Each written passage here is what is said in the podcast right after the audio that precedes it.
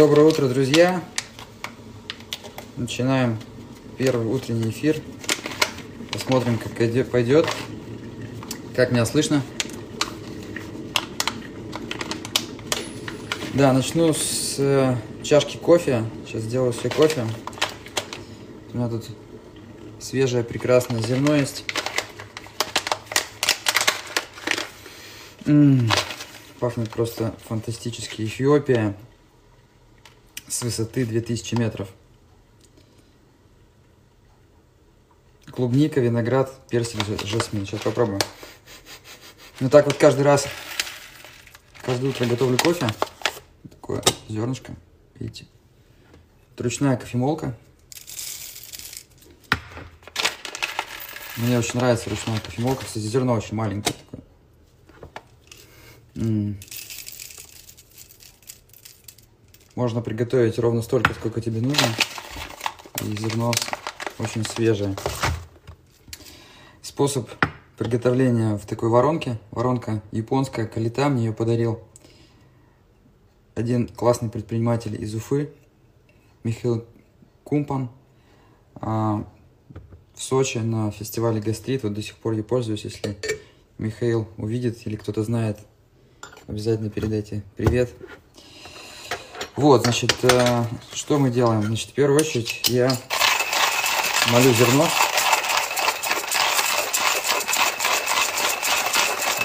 Готовлю я кофе-фильтр. Это еще утренняя разминка, не просто готовка кофе.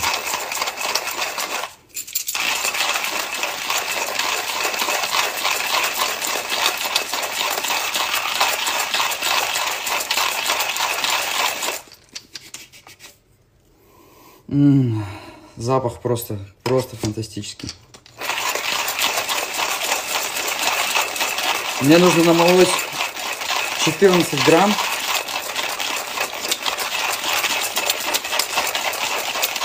Такая хорошая разминочка.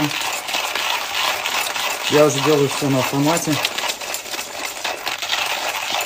Каждое утро. Ах, кайф. Дальше берется вот такая вот фильтры специальные. Они у меня немножко не под воронку. Нужно было чуть поменьше, но тоже подходит. Так вот я опускаю. Сейчас засыплю зерно. Все это стоит на весах. Вот, вот такие весы. Видите? Значит, в турке кофе мне не нравится, спрашивают. Я подсел на фильтр, уже два года пью фильтр. Сам себе делаю, в горах делал, на Камчатке. Вот на плато Путарана, вот это высыпается сюда. Ну, для идеала вообще мне нужно было смочить сейчас фильтр, но я сделал ленивый. Я намолол ровно 14 грамм, представляете? Как? Такая у меня специальная кружечка для кофе, очень симпатичная. И специальный чайник, такой вот с носиком, чтобы вода наливалась тонкой струйкой. Наливаю сюда кипяток.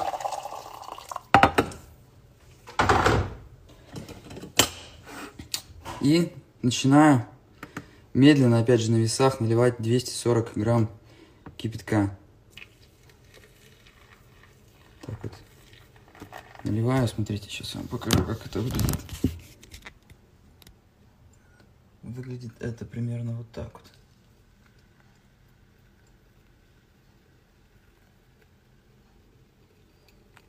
Ну вот.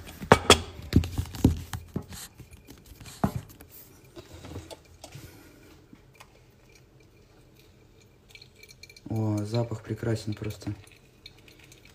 Просыпайтесь, друзья. Да, кто сегодня будет у нас в прямом эфире у меня? Виктор Зубик, предприниматель, а, занимался IT-бизнесом, а, разработкой, занимался бизнесом, связанным с терминалами цифровыми. А, а сейчас Виктор развивает стартап по аренде недвижимости, долгосрочной аренде недвижимости. Он делает платформу. Сейчас Виктор все расскажет. Очень интересная история про инвестиции, масштабирование. Я думаю, здесь как раз я могу многому еще помочь. Опять же, IT. Сейчас я заварю кофе. И буду подключать Виктора, чтобы нам поболтать. Сейчас кофе прокапает. Так, что же вы там спрашиваете? Значит, кофе Эфиопия. А, еще раз повторю, что это э, фильтр, воронка. Вот видите, как можно наблюдать, как капает прекрасно кофе. Осталось немножко, сейчас все. А, чем отличается от кофемашины? Совершенно другой вкус. Это такой кофейный компот, как я называю, с а, очень таким легким вкусом. Очень хорошо чувствуется а, разное зерно, то есть а, как раз все, что на пачках пишут о вкусе. Вот это кофе, значит, клубника, виноград, персик, жасмин, все это, ну, опять же, если развивать рецепторы, можно, наверное, прочувствовать именно при заваривании кофе таким образом. Ну, вот. Вот так вот выглядит сейчас заваренный кофе. Ну вот. Все, сейчас беру любимую чашку. В этой чашке кофе вкуснее. Наливаем.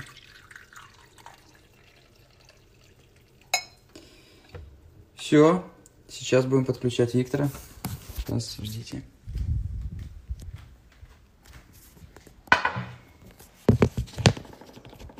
Так.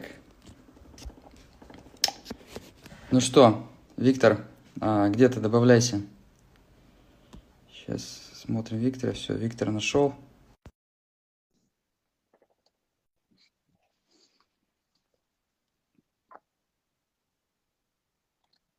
Я тут. Привет. Виктор, привет, доброе утро. Как дела? Доброе утро. Да, хорошо. Как раз А, в субботу кофе- отлично, мне кажется.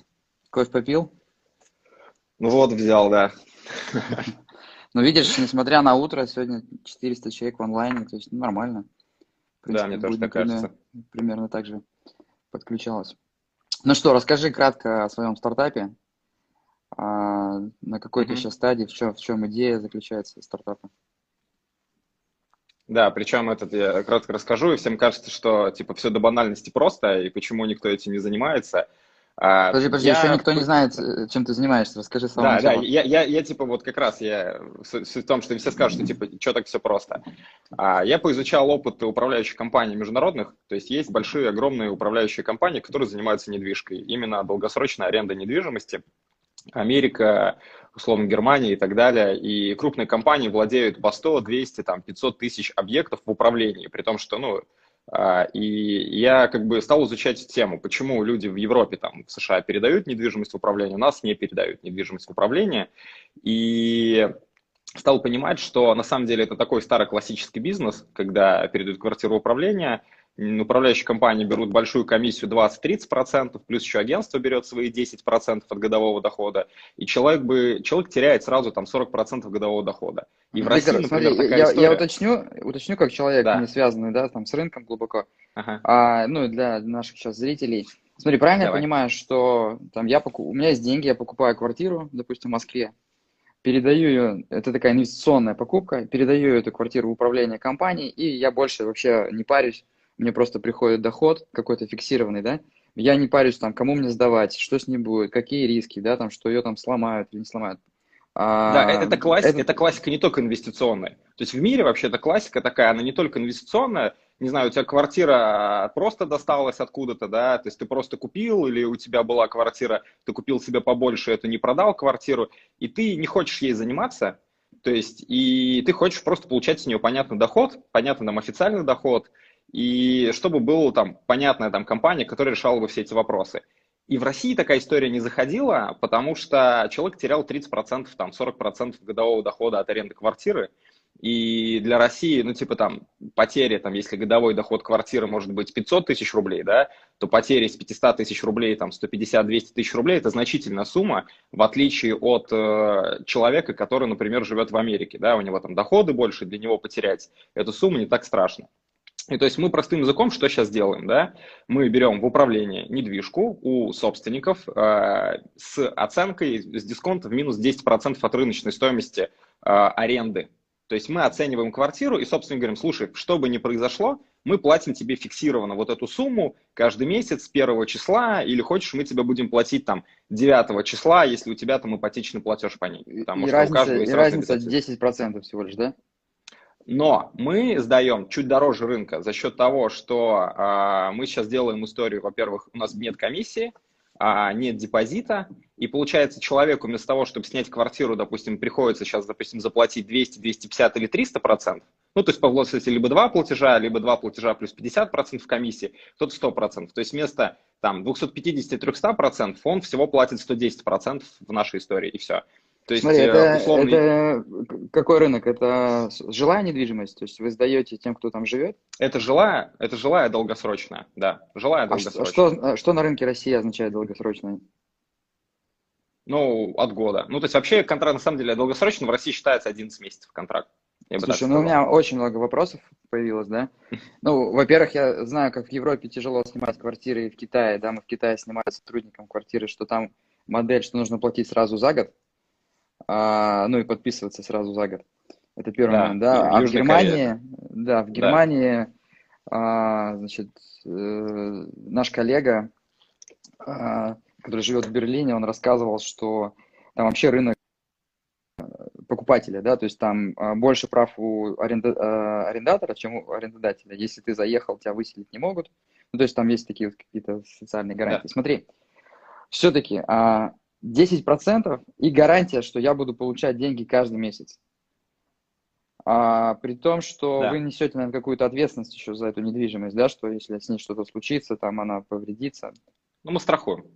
Мы страхуем. Вы, у нас две страховки. Вы, по сути, мы продаете эти риски и, и страхуете. Смотри, а насколько давно эта модель работает, с чего ты добился? Потому что я пока, честно говоря, вижу очень много рисков, потому что кажется, что 10%, при том, что вы даете гарантии, раз – значит, не берете какие-то комиссионные еще с э, продажи, ну, когда заключаете сделку, насколько эта модель сейчас реально работает? У тебя? Смотри, у нас не так много объектов у нас, у нас около там, вот с чего мы начали, то есть я решил сначала эту историю проверить за свои деньги полностью, то есть перед тем, как ходить перед инвесторами и так далее, и тем более там и работала там текущая компания, про которую ты говорил, которая терминалами занимается, а, ну и она работает сейчас. А вопрос того, что я решил проверить за свои деньги, посмотреть, какая будет юнит-экономика а, в этой истории. То есть получается, у нас сейчас юнит-экономика около 17,5% с квартиры. То есть это там протестировано там около там, 20 объектов, например. И после этого Подожди, а мы... А, а что, что да. значит юнит-экономика в, тво, в твоем случае? 17% это, это э, грязно, это ебеда, или как? Просто мне, видишь, что понять структуру. Ебеда, ебеда. Проще. Вот как раз слово как раз подходит здесь. То есть, по сути, это тот доход, э, та выручка, которую вам платит э, арендатор, за минусом то, что вы платите арендодателю, и за да. минусом всех ваших издержек. И вы в среднем ну, получаете ну, типа 17% на... с, э, в месяц с объекта. Да. А туда заложены, и, а что туда важно, заложены допустим, э, да. угу. Я имею в виду, туда заложены какие-то рисковые да? момен- моменты, когда вы, допустим, квартиру не сдали, а собственнику вам нужно платить. В фин-модели у нас заложено, да, то есть как бы, ну то есть условно, а мы, это нужно на огромном количестве смотреть. Мы можем а, позволить себе вот по модели, если мы учитывали, что у нас будет доходность в районе 13-14%, если мы выйдем, типа, ну, если большими цифрами на тысячу объектов, если мы выходим, если у нас доходность получается в районе 13-14%, то мы спокойно можем несколько объектов, то условно там, э, ну, 0,5% объектов, чтобы у нас вообще целый год простаивали. Плюс у нас заложено, что у нас 25% э, объектов может простаивать 7 дней в неделю, 7, 7 дней в месяц, вот, и то есть это не сильно влияет на нашу экономику. Ну, по финмодели, а вот мы когда с перед привлечением инвестиций. Угу. Вот. Понял. А это заложено в юнит-экономику простой? А, смотри, у нас сейчас в договоре, вот мы, у нас раньше было 7, мы у собственника берем каникулы 7 рабочих дней, мы сейчас увеличили до 14 рабочих дней каникулы в самом начале, чтобы тоже снижать свои риски, и люди адекватно на это идут. И другое, что мы заметили, что для людей на самом деле нет разницы, 10% а, дисконт мы берем или 20% дисконт, для людей важно, кто мы такие, насколько мы реально справимся с обслуживанием, с поддержкой этой квартиры, и там, то есть уровень доверия к ним. И условно до создания компании, для того, чтобы типа сделать прям минимальный типа уровень доверия, мне пришлось как бы, ну не пришлось, давно хотел, просто мотивация была сделать свой YouTube-блог, и там я уже стал рассказывать про недвижку, про свой опыт в недвижимости, и оттуда пошли клиенты, которые дают с дисконтом недвижимость там в 20% легко, потому что они типа мне доверяют, доверяют моей компании, и тогда экономика еще больше там взлетает, и, ну, на, на, на текущий момент. Слушай, а 10% вот это, не, это, это не мало, то есть не, не попытка мало. это? А... Мое ощущение, что это очень мало, потому что с, э, мне кажется, самый большой риск это как раз э, гарантия того, что тебе нужно платить ежемесячно. При этом ты не, не сможешь гарантированно сдать каждый месяц. У тебя все равно будут дырки, лаги какие-то, что-то будет. Ну, по той цене, особенно, которую ты хочешь сдать. Оскар Хартман то же самое сказал. Мы когда с ним обедали, то же самое сказал. Сказал, ведь давай это 200 объектов доделаешь, посмотрим потом, как у тебя по экономике будет. Вот. Но мне, есть, я ну, согласен, как бы, как бы чудес, чудес не бывает, да. если человек, тут надо продавать то, что вы гарантированно платите. Это всегда ты, когда хочешь гарантированно что-то продать, ты получаешь очень хороший дисконт. Модель Car Price, да, кстати, которой Оскар Хартман приложил руку, если я не ошибаюсь, он же, по-моему, да, был инвестором да. Car Price. А, она да. же так работает. Я недавно продал машину в Москве, потому что я привез машину в Сыктывкара, на ней перестал ездить вообще, mm-hmm. она долго стояла, я платил просто за нее налоги и страховку. Потом решил продать. И решил продать через Car Price. Потом увидел, что ты можешь продать за день, но цена будет, соответственно, низкая. То есть, как в любом mm-hmm. бизнесе, да, выбери два из трех. То есть нельзя одновременно дать и гарантированно, и хорошую цену, еще суперсервис. Возможно, вам надо, мне кажется, идти, не бояться, короче говоря, большого дисконта, но при этом говорить, ну, дисконт большой, но мы снимаем все проблемы. Вот сейчас по задачам компании, какой вопрос тебе там стоит, да, например, сейчас? Набр- мы сейчас базу, э, да?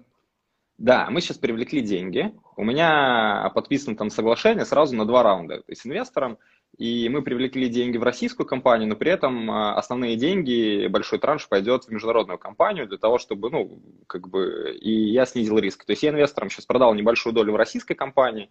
Он говорит, Вить, давай сделай 50 объектов, вот тебе деньги, да, делаешь 50 объектов, будет 200, а вот тебе там следующий раунд. То есть когда мы 200 объектов делаем, мы получаем там 22 миллиона раунд инвестиций. Сейчас у нас типа 6,5 миллионов рублей есть, и инвесторы, как и я, хотят, чтобы мы захватывали долю рынка, посмотрели, как экономика работает, как вообще работает э, вся система на 200 объектах, вот, и э, после этого там уже там, ну, делали какие-то определенные корректировки, потому что в этой истории очень много там моделей. Подожди, подожди, а и... зачем тебе международный рынок сейчас? Расскажи про международную историю. А, ну, смотри, мы как бы понимаем, что вот с точки зрения рынка, да, больше всего доходность, как ты сказал, может быть в других абсолютно странах, там, не в Москве, а в странах, где есть реальная проблема а, с арендой долгосрочной недвижимости. Там, в Америке, ну, в Америке там есть компании, то есть мы тоже смотрим на рынок Азии, когда ты в действительности, тебе, если нужно снять квартиру на два месяца или там, условно, даже в долгосрок, просто тебе нужно огромную сумму, нужно денег заложить. Если мы можем привлекать э, банков, партнеров или инвесторов, то мы можем примерно там с, дороже сдавать квартиру на, не на 10%, а на 50%, на 100%, и при этом быть Слушай, дешевле, чем Airbnb. Если хочешь мое мнение, я честно думаю, что не стоит э, идти сейчас на международный рынок. Почему? Потому что там как раз это все очень сильно развито, а, имеет там э, историю, там люди а, привыкли инвестировать деньги, сдавать в аренду вообще, в принципе, привыкли платить за услуги. Мне кажется, что Россия здесь в этом плане огромный рынок, который как раз пустой, и здесь он дикий, он ну, точно может как-то да, там, цивилизоваться, потому что, по сути, все до сих пор снимают через риэлторские агентства, все сдают, собственники, а, для них постоянно головная боль, э, что арендатор съедет, э, с ним нужно общаться, значит, э, коммуницировать, тратить время. Мне кажется, что в России это возможность просто, да, здесь получать какой-то опыт. И параллельно я, знаешь, что, что подумал? А зачем вам вообще тогда, в принципе, а, может быть, идти по пути не сдачи в аренду существующих объектов даже, или параллельно это делать, а вообще говорить людям, инвесторам, инвестируйте деньги в наш фонд, условно, да, мы покупаем квартиры, и, соответственно, значит, их э, сдаем. То есть, в принципе, то же самое примерно, да? Либо... У нас есть, есть такая услуга, то есть как раз вот целевая аудитория там небольшого YouTube-канала, да, они как раз инвестируют, и многие сейчас обращаются. Просто следующий шаг, чтобы, чтобы человеку снять геморрой вообще, в принципе, по даже и покупке. То есть, если у человека есть деньги, да. что, я, я, я вообще подумал об этом, размышляя то, что а, владельцу квартиры нужно продавать а, вот эти платежи и дисконт, исходя из рентабельности капитала, да, то есть вот сколько стоит эта квартира, и дать рентабельность Годовой капитала. доход, может быть. Да, и с учетом роста, допустим, стоимости недвижимости. Понятно, что, а, допустим, сдача аренды в недвижимости, мне кажется, это с точки зрения инвестиций не такая сейчас э, в России выгодная история, особенно в Москве. Слушай, Я вот считал, смотрел. Вы... Но на самом деле там на инвестициях в недвижимость можно делать там на аренде 8-9 годовых, да, и там на перепродаже. Ну, то есть сейчас непонятно, как рынок поведет, но в целом а, там можно делать условно там 15-20 годовых. Но я думал про эту историю в самом начале. Проблема в том, что она очень тяжело масштабируется, то есть ты очень много тратишь времени там на одного клиента, и то есть условно подключить 100 объектов таких намного сложно, чем 100 чем готовые объекты. Там, чем да, потому объекты. что мы, мы сейчас за неделю подключили там 7 квартир, например, да, то есть за эту неделю просто. И вопрос того, что, ну и при том, что как раз целевая аудитория, которая нам передают квартиры, это люди, которые ранее инвестировали в недвижку, они находятся кто-то в разных там городах, и с некоторыми в электронном виде все и договора сейчас подписываем, там передаются ключи, то есть они нам как в управлялку передают это всю как бы недвижимость, при этом мы даже некоторых не видим. И мы даже сейчас с точки зрения там определенного вот этого вируса и карантина, мы даже видим, что нас это, как сказать, мир заставляет вот прям делать сразу онлайн-историю, чтобы собственниками все онлайн передавали, подписывали там договор в электронном виде.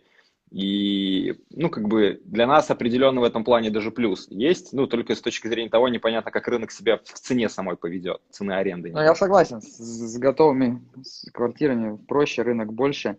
Но знаешь, это очень, это большая э, история, то есть есть такие бизнесы, такие стартапы, которые нельзя сделать э, маленькими. И на маленьких числах э, что-то проверить. А ты можешь, в принципе, прощупать что-то, понять какую-то аналитику, но дальше нужно, чтобы какой-то большой инвестор поверил, по сути, нужно набрать э, большой объем. То есть это заработает, когда есть огромные объемы. То есть представить, что ты такой создал некий циан, где с одной стороны есть собственники квартир, которые гарантированно получают аренду, с другой стороны огромное количество потребителей, которые приходят, чтобы снять. И так как площадка с большим количеством, выб... ну, опять же, выборов, а, объектов, а, значит, предложений, поэтому туда идет много покупателей, и ты вот на этом можешь что-то, что-то сделать на больших числах. Но, собственно, да, вот вопрос в том, что нужно найти, тут это большие деньги, да, то есть это такой, вот, допустим, взять CarPrice, да, я так понимаю, что они до сих пор там не понимают до конца, как зарабатывать. А, модель вроде интересная, поверили, но в итоге, да, там, скажем, я так понял, что большое количество фрода со стороны агентов, то есть вот, э, значит, когда они видят хорошие машины, и не, не, не, не летит это как-то фантастически, там, CarPrice. То есть я ну, не говорю о том, что... Я понимаю, не почему полетит. не летит она, она такая же есть проблема, как и CarPrice у нас, связана с том, что а, собственник, допустим, с нами, там, он в голове, там, к нему кажется, что он потеряет 100 тысяч за год, если там, или 50 тысяч за год, если передаст нам квартиру в управление.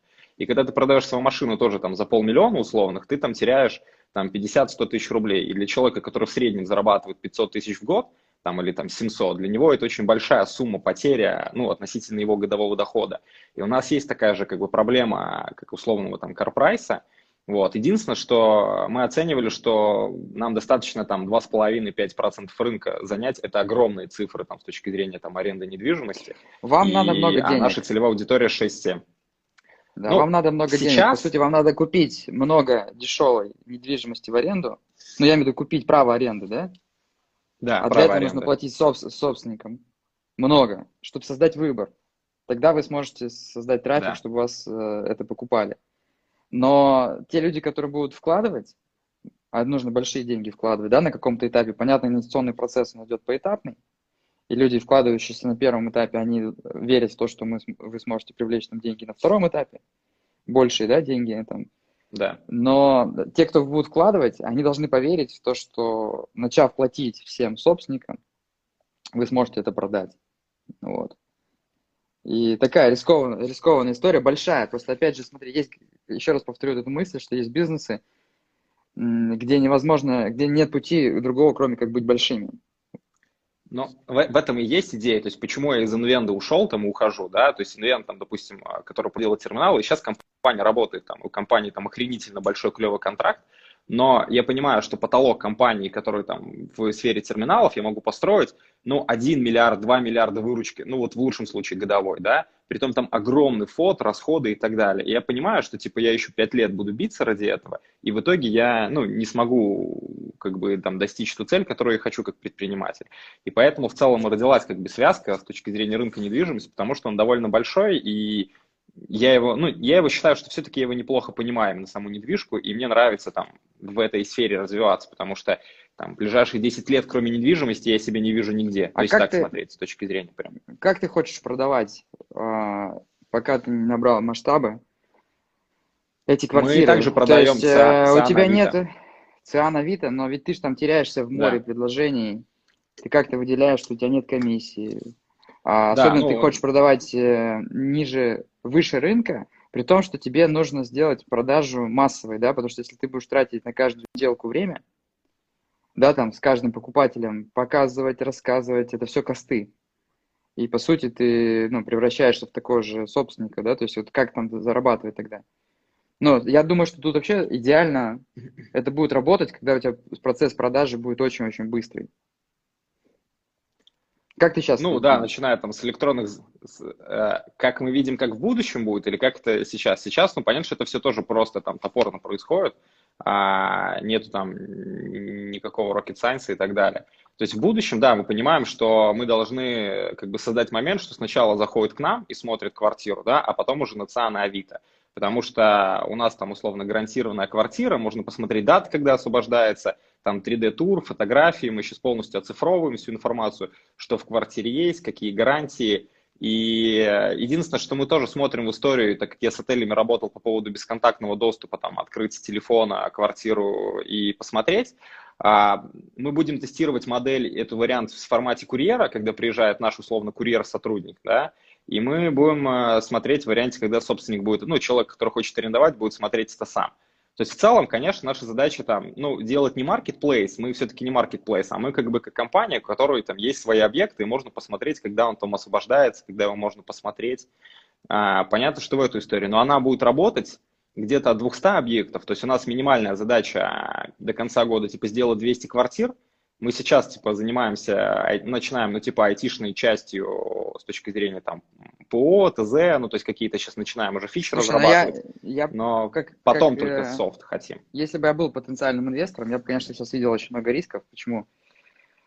А, тебе надо думать, потому что как только вы начинаете гарантированно платить собственнику квартиры, все, ваш счетчик пошел. То есть у вас пошли косты. Каждый день, когда вы не сдали квартиру, это ваши косты. И а тут процесс совершенно непредсказуемый, кажется, да, то есть э, там капризный арендодатель, э, ой, а- арендатор.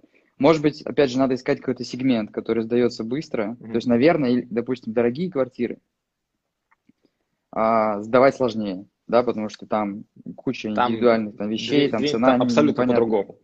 Мы брали элитку, Да, тестировали, там доходность хорошая, но там есть свои штуки. Если обычную квартиру с чеком до 50 тысяч, ну, как бы смотрят и сразу берут и подписывают день в день, ну, условно, там какое-то время она сдается, когда человек приезжает, в основном день в день ее берет, то элитка, то есть, условно, примерно там 5-6 человек смотрит и потом, ну, принимает решение.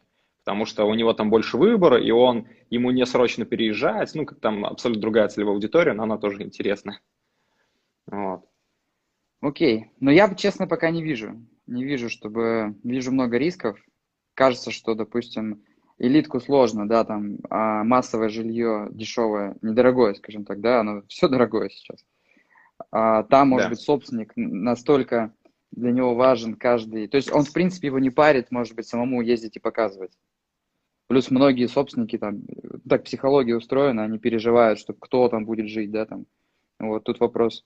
Ну, не знаю, много. Те не наши ЦА точно. То есть вот с точки зрения там ЦА, то есть мы говорим, мы понимаем, что у нас там рынок э, условно там 2,5% занять рынка в Москве отлично, то есть и мы как понимаем, что вообще целевая аудитория где-то 6-7%.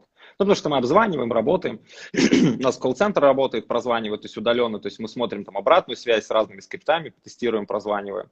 Вот. А, ну, Слушай, да продажа нам, тут типа, не важна, все точно важно, не нужны. Важно понять да. модель, модель, потому что я пока не вижу, видишь, как может растись модель, потому что а, как там даже на 20% а, дисконта. Во-первых, как продать дороже рынка, а, как на 20% дисконта при рисках того, что вы не сдадите квартиру, платить гарантированно. Вот проблема. Возможно, стоит но... идти... Угу. Ну, может быть, стоит идти сейчас Просто... пробовать продавать сервис, не пытаться там, да, как бы а, гарантированно платить покупателю, а говорить, что мы как сдадим, но зато мы, просто, ну, хотя бы, да, превратитесь в риэлторское агентство собственно, да, которых там тысячи. Ну, типа, да, условно, самый там плохой вариант, ну, не риэлторское агентство, самый плохой мы станем вариант, типа, обычной классической управляющей компании, которая будет работать, там, если мы, не знаю, через год поймем, что, типа, модель не работает в таком варианте, да, то мы просто, типа, скажем, ну, вот мы там берем 20% вашего годового дохода, и все, ну, то есть мы там считаем в каком-то таком варианте, но условно, как бы 20% Слушай, мы же ежемесячно зарабатываем. Думай, думай, я хочу тебе сказать месседж, что если бы я был инвестором, я бы сейчас не инвестировал. Я вижу, не вижу пока, как, как, как, как модель может полететь. Но у нас-то сейчас а... с инвестициями не проблема в этом, как бы другой момент. У нас с инвестициями не, не, не, я, тут, я, я тебе просто говорю, потому что если ты хочешь создать здоровый бизнес, а, думай модель, понимаешь, привлечь инвестиции, ну, можно вообще во что, все что угодно, да, вопрос твоего да. таланта продавца, там, да, и насколько у инвестора много лишних денег, да, там кто-то инвестирует вообще не думая там на эмоциях, там, и так далее. Таких случаев очень много. Я больше про то, что ты хочешь сделать здоровый бизнес, а я думаю с точки зрения, да, там, э, инвестировал либо я, если ты хочешь мое, как бы, мнение знать.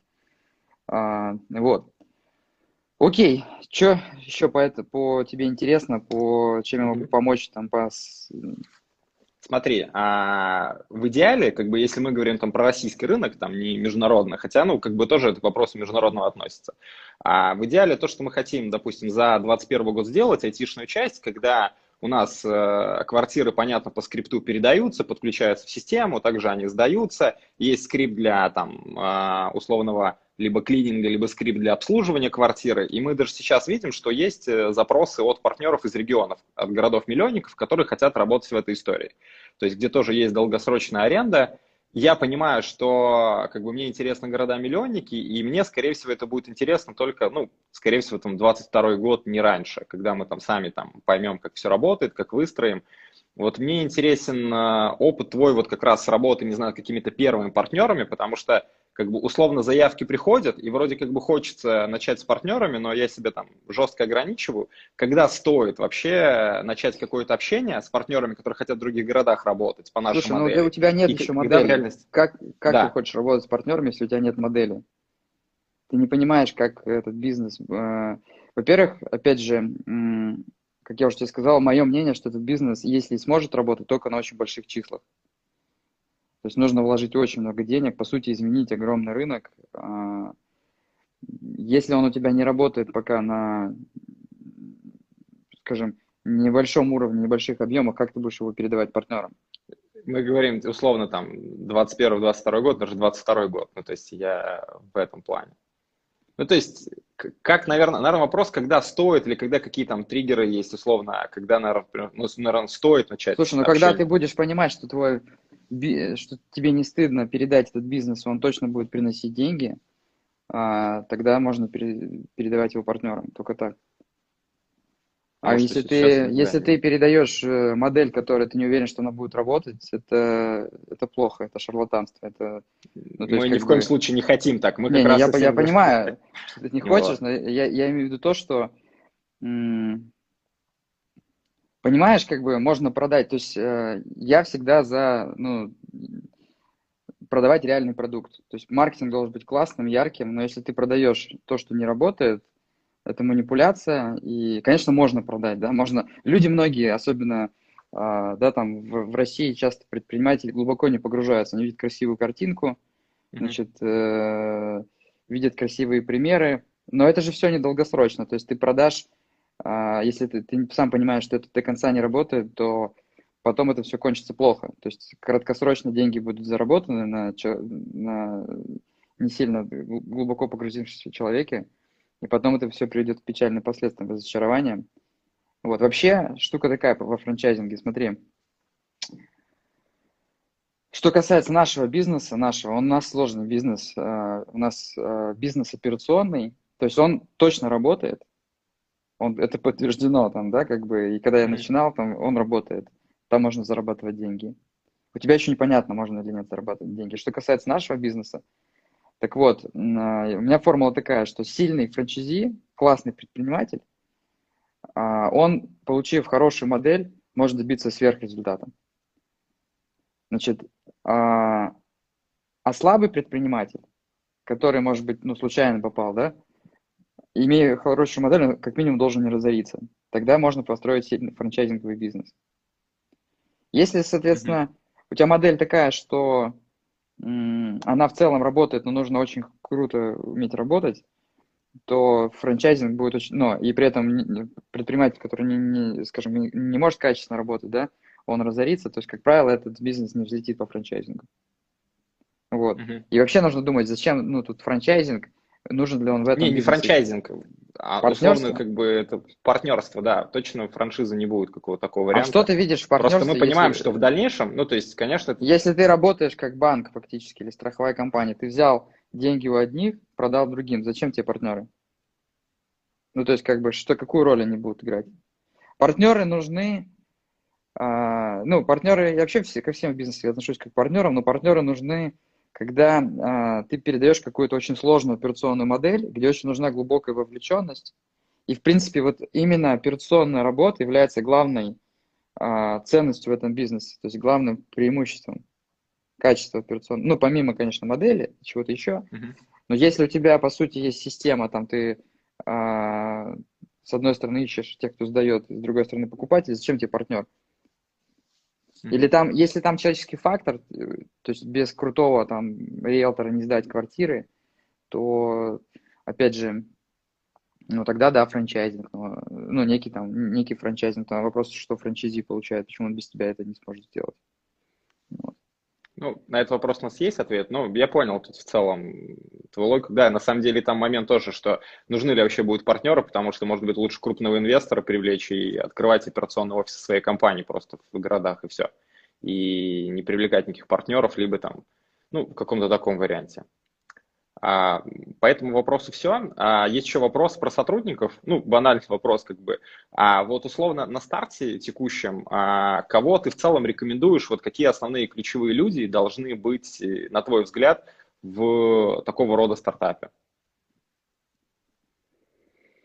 Слушай, ну в любом стартапе, независимо от э, его специфики, э, на старте нужны люди, которые готовы к многозадачности, к многофункциональности. Ну, вот. Это а, понятно. Такие сейчас работают. Ну, значит, ты знаешь, знаешь все ответы. То есть люди, которые верят ну, э, тебе. Чем предприниматель? То есть стартап – это сложно. Тебе нужно сделать так, чтобы поверили в тебя сотрудники, инвесторы – а, значит, из твоей идеи, кстати, да, с учетом того, что она очень, ее сейчас нет такой модели, да, то есть это еще сложнее, потому что тебе нужно будет постоянно убеждать всех, а, поверить, что это сработает. Потому что сотрудники будут терять в какой-то момент веру, да, там, и инвесторы, и вот это твои, то есть это самое главное, в принципе, задача предпринимателя, вот этот сжечь этот огонь веры, а, значит, и особенно если ты создаешь что-то в неизвестности, да, то, что чего не было. Здесь круто идти какими-то маленькими шагами. То есть есть некий вижен, а, что ты хочешь поменять рынок. Ты хочешь изменить рынок недвижимости. Но ты понимаешь, что это не сделать, ну, так раз, и ты сделал, да, это, это будет длинный путь какой-то поэтапный. И тебе нужно придумать, как на каждом этапе добиваешься каких-то практических шагов, которые генерят деньги. А, может быть, но это путь длинный, и многие не хотят идти по длинному пути, потому что нужно время, терпение. А многие хотят сразу, да, там, чик, и построить большую, там, крупную компанию. А, а в реальности все так, что имея какой-то вижен, в принципе, потом идея может измениться в пути даже. Но ты, может быть, э, может быть, вообще начать с, там, не знаю, очень оцифрованного, крутого риэлторского агентства, которое, по сути, идет по какому-то направлению, там, сдает, там, да, как бы, и в процессе ты ищешь модели, добиваясь каких-то этапов, э, там, не знаю, денежных потоков, собирается экспертиза, какая-то основа э, финансовая, да, потом легче деньги привлекать. И вот таким путем можно действительно построить что-то что-то очень большое. Вот. Часто, конечно, и сами инвесторы хотят, а, особенно в Америке, где денег очень много, да, как бы рисковать и делать какие-то прям прорывные идеи сразу, типа Виворка. Мне кажется, что идея Виворка была в том, что а давайте весь мир сделаем, закроем, ну, коворкингами крутыми, и тогда экономика улучшится, потому что будет супер бренд, находиться в Виворке будет очень круто, это глобальная комьюнити в любом городе, то есть ты приехал в Шанхай, ты в Нью-Йорк идешь, приехал в Москву, идешь в Нью-Йорк. Для этого нужно вложить много денег. Это очень рискованный план. Просто денег в мире столько, и некоторые фонды столько денег собирают, что они готовы идти на такие ну, огромные, огромные проекты. Вот. Ну да. Но это, это другая России, экономика. Это не российская это тема. не в России. Да, абсолютно. Не, это не Россия. Просто вопрос в том, что сейчас глобальная экономика, то есть сейчас все деньги сконцентрированы в США, и даже если там софтбанк, это фактически тоже там, да, это западные, то есть это все одна система. Ну, они японцы, конечно. Вот. И, собственно, но в России такого нету, да. Но, опять же, такие истории, они, они рискованные, то есть они длинные, дорогие, но они могут выстрелить, могут не выстрелить. Если а, я за, за путь такой, скажем, а, я понимаю, что у нас другого выбора нет, но в России постепенный. Uh-huh. Вот. Я практик, поэтому я тут говорю с точки зрения практики. Потому что если ты, а, тебе нужно для реализации идеи там 10 лет, условно, да, там, у тебя не, ну, нужна там супер вера, чтобы все люди верили, что, а 10 лет надо быть убыточными, допустим. Поэтому нужны какие-то постепенные шаги. Uh-huh. До пиццы, да, там было сложно, да, мы были 8 или там 7 лет убыточными. Но у нас все равно, у нас были практические шаги. Мы открывали пиццерии, которые конкретно пиццерии приносили деньги – а, значит, юнит-экономика конкретно каждой пиццерии работала. Вот, вот такая... вопрос как раз у меня был, как, вот как ты, допустим, понимаешь, да, ну, я понимаю, что PNL, финмодель выстраиваешь, но в целом вот ты именно как фаундер, да, как ты понимаешь, что компания э, растет, да, она там убыточная, но она именно растет. Вот э, есть ли у тебя какие-то такие важные там триггеры, на которые ты смотрел, или вот ты, не знаю, берешь там, смотришь какой-то там стартап, и ты сразу видишь? Ну, смотри, надо смотреть базовые вещи. Опять же, а, есть стартапы, где сразу работает юнит-экономика. Есть стартапы, где а, юнит-экономика вырастет только при масштабировании. И если при масштабировании, это всегда риски. Вот пример я приведу Китай. Смотри, что у нас сейчас в Китае происходит. Мы открыли две пиццерии. У нас, мы постоянно работаем там над э, развитием концепции а, продукта, и у нас есть хорошая очень динамика, цифры по возвращаемости клиентов. То есть есть пиццерии, если туда приходит там 100% новых клиентов, 20% клиентов, там 15-20, они возвращаются. И у нас формируется когорт, и мы понимаем, что увеличить количество клиентов, экономика срастется. Но мы понимаем, чтобы нам увеличить количество клиентов, мы должны весь город закрыть пиццериями, чтобы сформировать бренд, потому что пицца, она не топ of mind. Да. И для этого мы должны пойти убедить инвестора, и даже инвестор это может быть наша компания, мне надо пойти к нашим финансистам, да, которые, собственно, отвечают за деньги, которым я должен объяснить, что мы вложим деньги в Китай, а не, допустим, там, в развитие новых концепций в России, и сказать, смотрите, вот у нас есть, э, я должен показать вот эту положительную динамику, да, что мы в нее вместе увидели и поверили, что для того, чтобы нам сейчас все вырастить, нужно просто открыть больше точек. Вот. И, собственно, и поэтому я принимаю решение, что надо масштабироваться, потому что я вижу, что экономика складывается. Видишь, у тебя ну, нужно четко понять, как будет складываться экономика. Ну, вот. я понял, то есть ты, допустим, в нашей модели видишь основные риски, то есть условно там, допустим, как будет складываться экономика по итогу года там по большому количеству объектов. Потому что, типа, в нашей истории можно Тебе, смотреть... У тебя, понимаешь, у тебя очень похоже на бизнес банковский. Вот я недавно сейчас прочитал книжку Олега Тинькова про э, банк цифровой, самый большой в мире. Э, и, собственно, он там пишет, что банковский бизнес – это управление рисками. Они что же берут деньги у одних, сдают под высокий процент деньги другим. То же самое, да. что ты хочешь делать.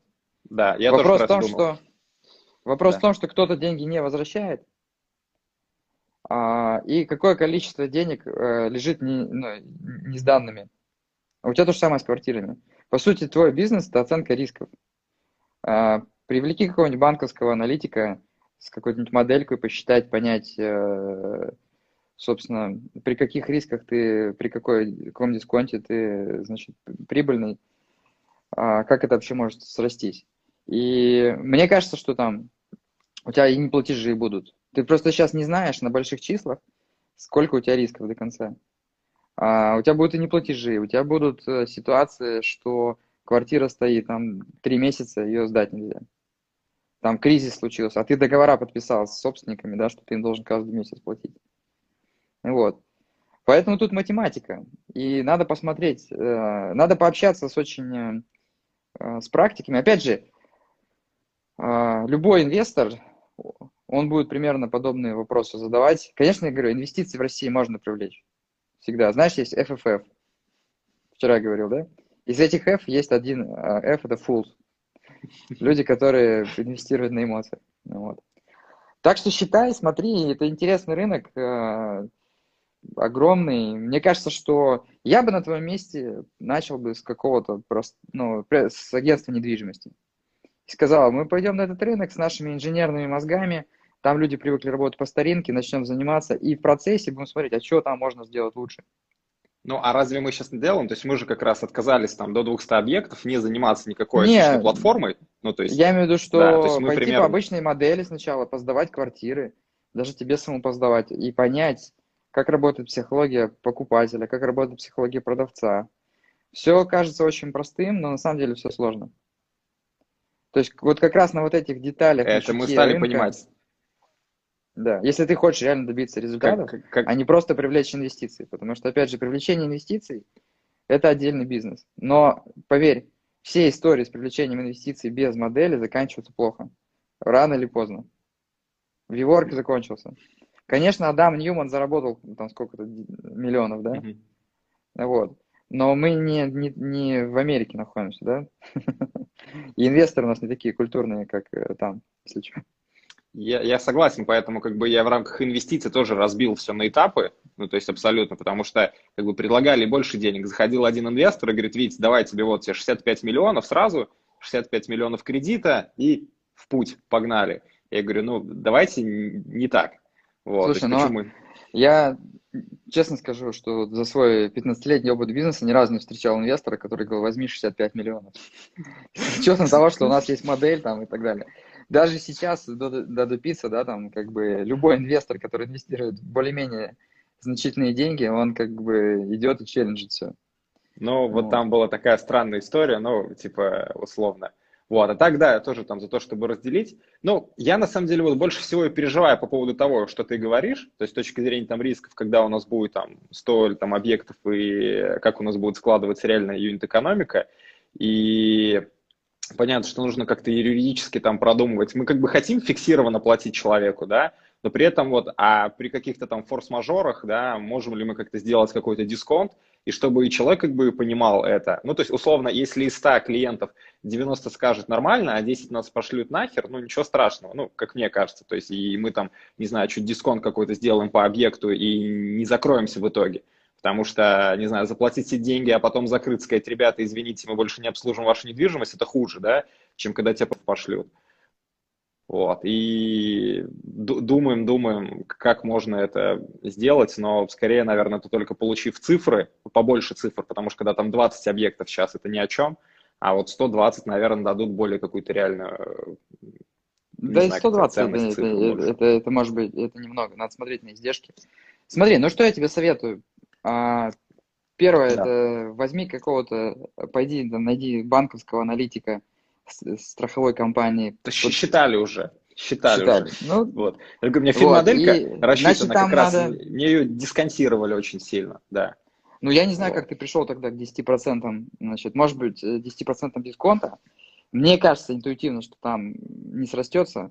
Может быть, туда не заложены какие-то бизнес э, практические риски, которые аналитик... Ну, то есть там же одно дело модель составить, другое дело заложить риски реальные, да, которые практики знают. Там не платят, там не Мгм. можем сдать, там что-то случилось на рынке, там а, курс доллара вырос, а ты, соответственно, да, там, ну, понятно, что ты, наверное, за- запишешь, что у тебя будут платежи гарантированные, привязаны там, к курсу.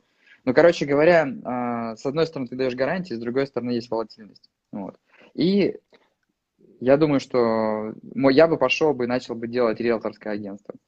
А, И дальше смотреть. Там куча чего можно оптимизировать, смотреть. Но есть хорошие игроки, наверное, на рынке, но, а, собственно, и они тоже, поверь, не дураки. И все думают, ищут какие-то модели. И почему они это не делают, ну, тоже в этом есть какие-то, видимо, причины. Ну Вот. Так что вот, надеюсь, я был тебе полезен.